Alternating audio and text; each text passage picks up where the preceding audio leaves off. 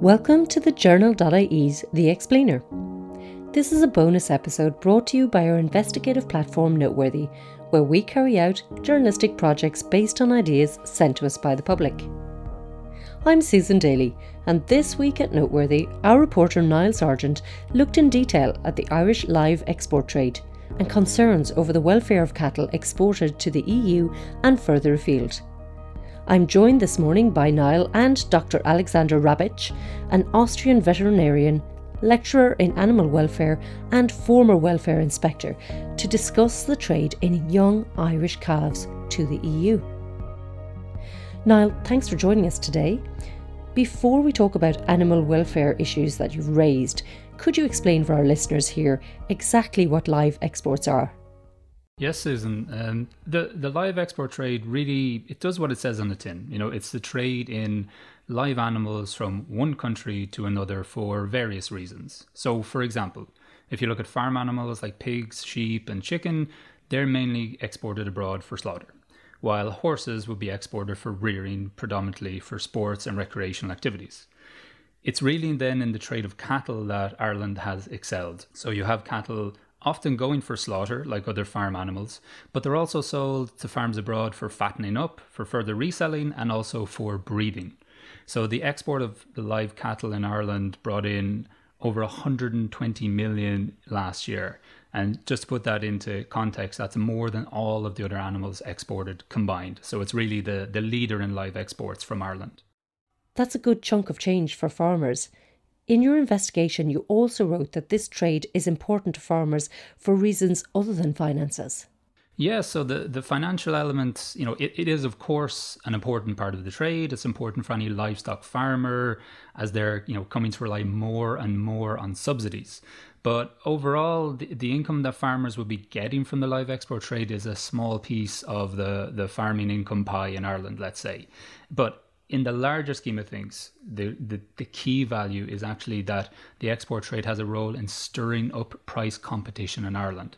It really gives farmers this alternative market outside of this small group of domestic processors who have a, a real tight grip on the market. So that's the feedback we get from farmers. It really gives them another option for income in the Irish market. And so, Niall, once the animals are sold, just exactly where are they going? Yes, so so we would have two main uh, markets for different types of cattle going out of Ireland. So there's a market in North Africa and the Middle East. Now that's mainly for bulls, Libya being the top destination country at the moment, despite the ongoing conflict or tensions there. And this is one of the reasons welfare groups have, have raised concerns about these trips. They're nearly two weeks long to get the cattle by sea. So they're concerned about the impact at sea, but also in the destination countries where the welfare standards are generally below those within the EU. So that's one market, but the, the bigger market of two is that going to the UK and mainland Europe. So exports to the UK have traditionally been the strongest, but Spain and the Netherlands are now shooting up in their intake of Irish cattle, particularly with the rise of the export market in calves in recent years. Your findings clearly show that the exports to the two countries are growing steadily. But now, why is the export in calves specifically? Why is that growing? Yeah, the, the main reason behind that is dairy expansion in Ireland. So we've been expanding over the last, say, 10 years or so. That was really influenced as well then by the removal of the EU milk quota in 2015. And on top of that, the state has really been pushing and supporting the industry to grow over the last decade. So you just have to look at the numbers. Dairy cows numbers are now around 1.5 million. That's a 21% increase in numbers since that milk quota was removed in 2015. The rapid expansion, while good for the income in the farming sector, has also created a headache for the sector. So that is in the form of the hundreds of thousands of male calves who are born every year. They obviously don't produce milk, so there's no real value to the farmers. This has also coincided with a shift in the breeding of dairy cows, where we're now specialising in breeding those that are not really suited for going over to the beef sector. So the exports of the male calves is becoming big, big industry, and now you have around 150,000 very young, or what would be called unweaned calves, going to Europe every year.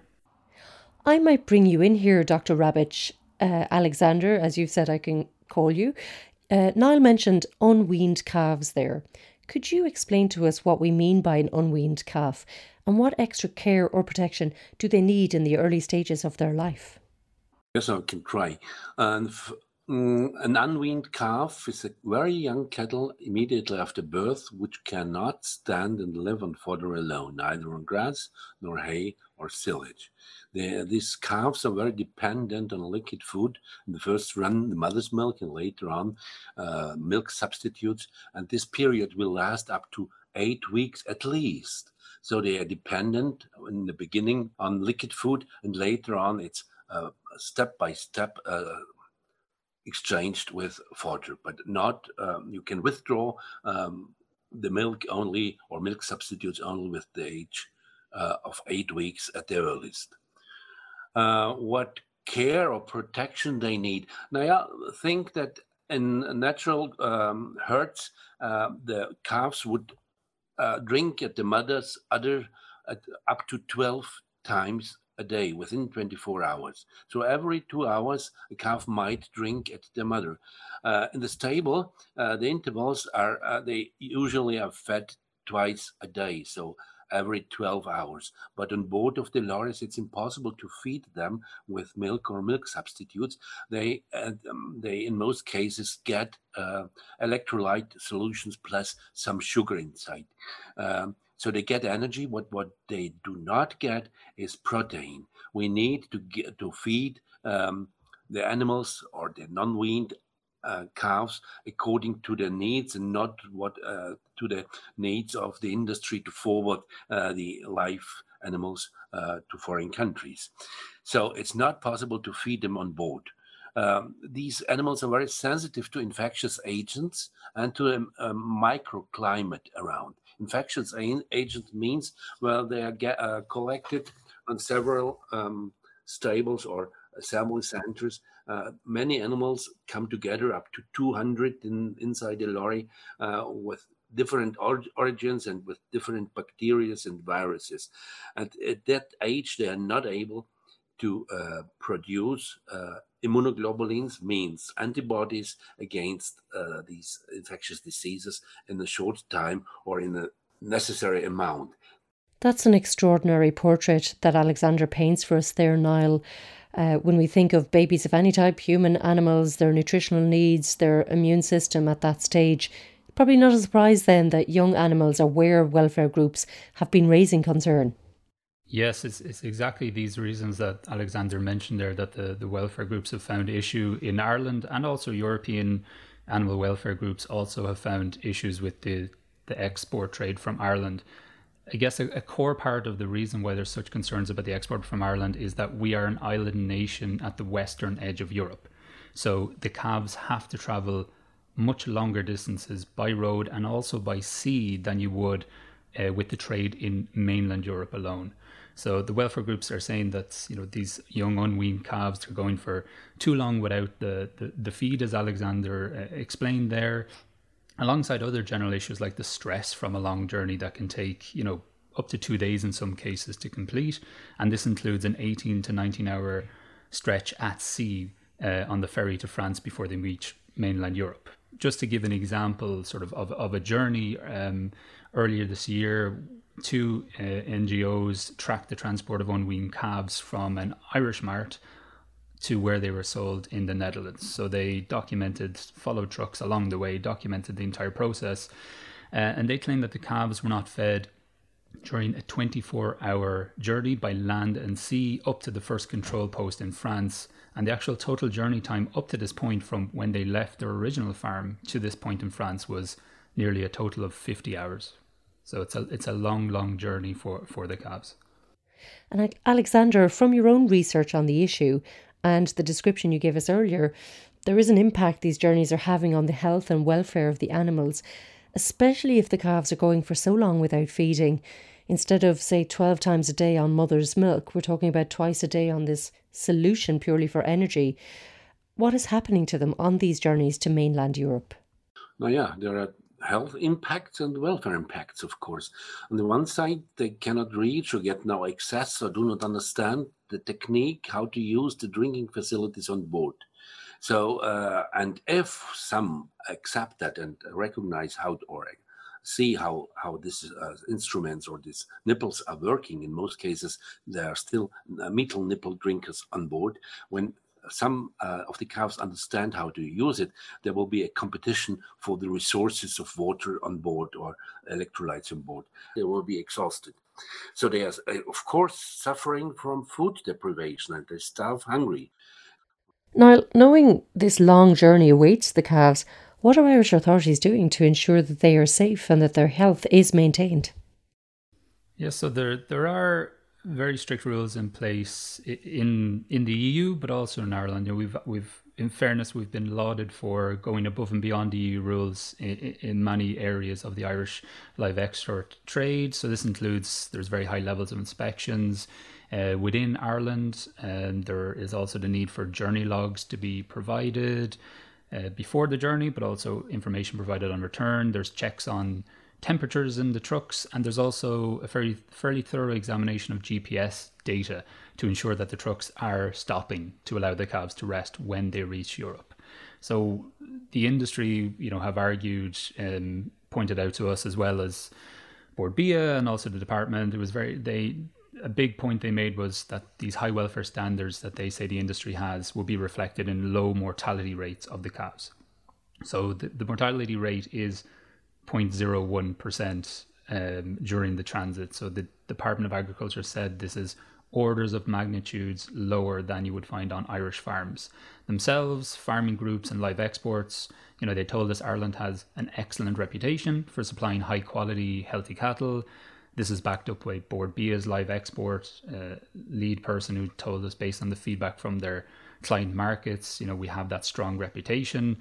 Um, and as one of the biggest players in the industry told us, it's very simple for them.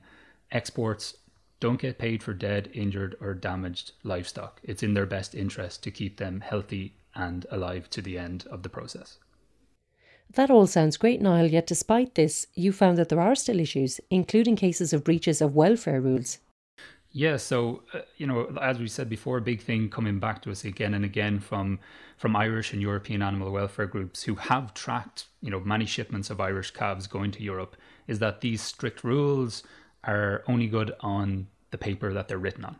So several of those shipments, like I said, they tracked, they found, as we mentioned, you know, uh, animals going, the calves going far in excess of the times allowed before they need to be fed. And then there were also cases, obviously outside of Irish jurisdiction, but cases of animals being, you know, abused or mishandled, hit with sticks, pushed around, heads being stood on at uh, resting posts in France when they arrived there in 2009, or sorry, in 2019 and 2020. So there were documented cases there. But there's also records that we had released to us through Freedom Information from the Department of Agriculture that confirmed since 2018 there's been over 150 cases of non compliance with animal welfare rules in Ireland before the animals uh, actually leave the country. And some of those, and several in fact, concerned the fitness of the calves, so were they actually fit enough to travel? Um, and then you have on top of that, we also had released to us an internal departmental veterinary audit report from October 2020, and it found that some operators in the live export trade were not complying with watering and feeding intervals, journey times, and also the resting periods as set out under the EU law. So, you know, there are clearly cases not just been documented by the animal welfare groups, but also by the department themselves on an annual basis. And Alexander, I'm going to come to you one last time on this. We have spoken about the enforcement issues that you have found across the EU. What changes in EU law do you think are needed to better protect the calves? Um, what changes in EU law should be uh, done? So I think uh, the non-weaned animals should be transported not starting with 14 days, but only with five weeks when the immunological gap is passed. So when they are able to produce their own antibodies against um, bacteria and viruses. And uh, non-weaned uh, animals should not be uh, allowed to be transported for more than eight hours, so that an interval of feeding milk or milk substitutes uh, of 12 hours should be or must be guaranteed. And there do appear to be some changes coming down the tracks from Brussels Niall that may not bode well for the Irish live export trade. Yes, it's you know while there's obviously arguments from within the industry and the department in Ireland that the highest welfare standards are applied to, the EU in, the EU institutions are looked into the into stricter control of the industry and looking at several of the points Alexander raised there. So you have the European Parliament, for example, which had a landmark committee on this very issue last year. They passed proposals to, to tighten up the rules to protect calves during transport. They were looking at increasing the, the age before they can be exported, limiting the amount of time that they can be in transport, feeding time intervals, all those issues. Now, some of the strongest proposals that would have impacted Ireland were defeated there, but you know, the moves in Europe should come as a wake up call for many within the sector. And you also have agricultural ministers now in the Council of Europe in I think six countries who are calling for for tighter controls there, but also for the export um, of cattle to third countries or non-EU countries such as those in the North Africa and the Middle East. So I think some within the sector are starting to see that there is a writing on the wall in some ways, so to speak. Uh, and they are calling on the state to support them, building feeding facilities at the ports. Uh, there's also research going on to longer lasting slow release milk formula for the calves, a, stra- uh, a state drive also to increase beef production coming from the dairy herd. But I think the key thing is that all these changes, you know, even if they do come about, will take years to come into effect. And the animal welfare groups we spoke to really they don't foresee these changes in the Irish system coming anytime soon. Uh, and for them, it comes down to, as one group told us, that if the EU wants to put the welfare of the calves front and centre of this debate, then the only option really would be to stop the trade entirely in calves or really revamp those rules to ensure their protection to a much higher level. This is, you know, while it's unlikely to happen, changes will be coming from Europe, really. And I think only time is going to tell now if those changes are going to fall more heavily in favour of the animals or the industry. Thanks, Niall and Dr. Alexander Rabitsch. We're proud as a nation of our reputation for sending quality beef out into the world, but perhaps we haven't been as aware of what happens once they leave our borders. I think this conversation today has opened our eyes on this live export trade, particularly the welfare of calves, and what Europe will do to push forward improvements to the sector. Thank you for listening to this bonus episode of The Explainer, brought to you by Noteworthy. It was produced by Laura Byrne.